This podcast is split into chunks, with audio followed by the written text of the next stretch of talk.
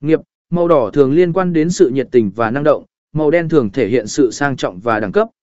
Nên tìm hiểu về ý nghĩa của các màu sắc và chọn màu phù hợp với thông điệp bạn muốn gửi đến người nhận kết hợp màu sắc, hãy chọn một hoặc hai màu sắc chính để sử dụng trên nảm cạt của bạn.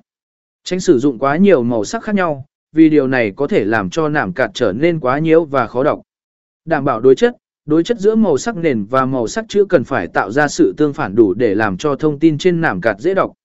Chẳng hạn, nếu nền nạm cạt là màu sáng,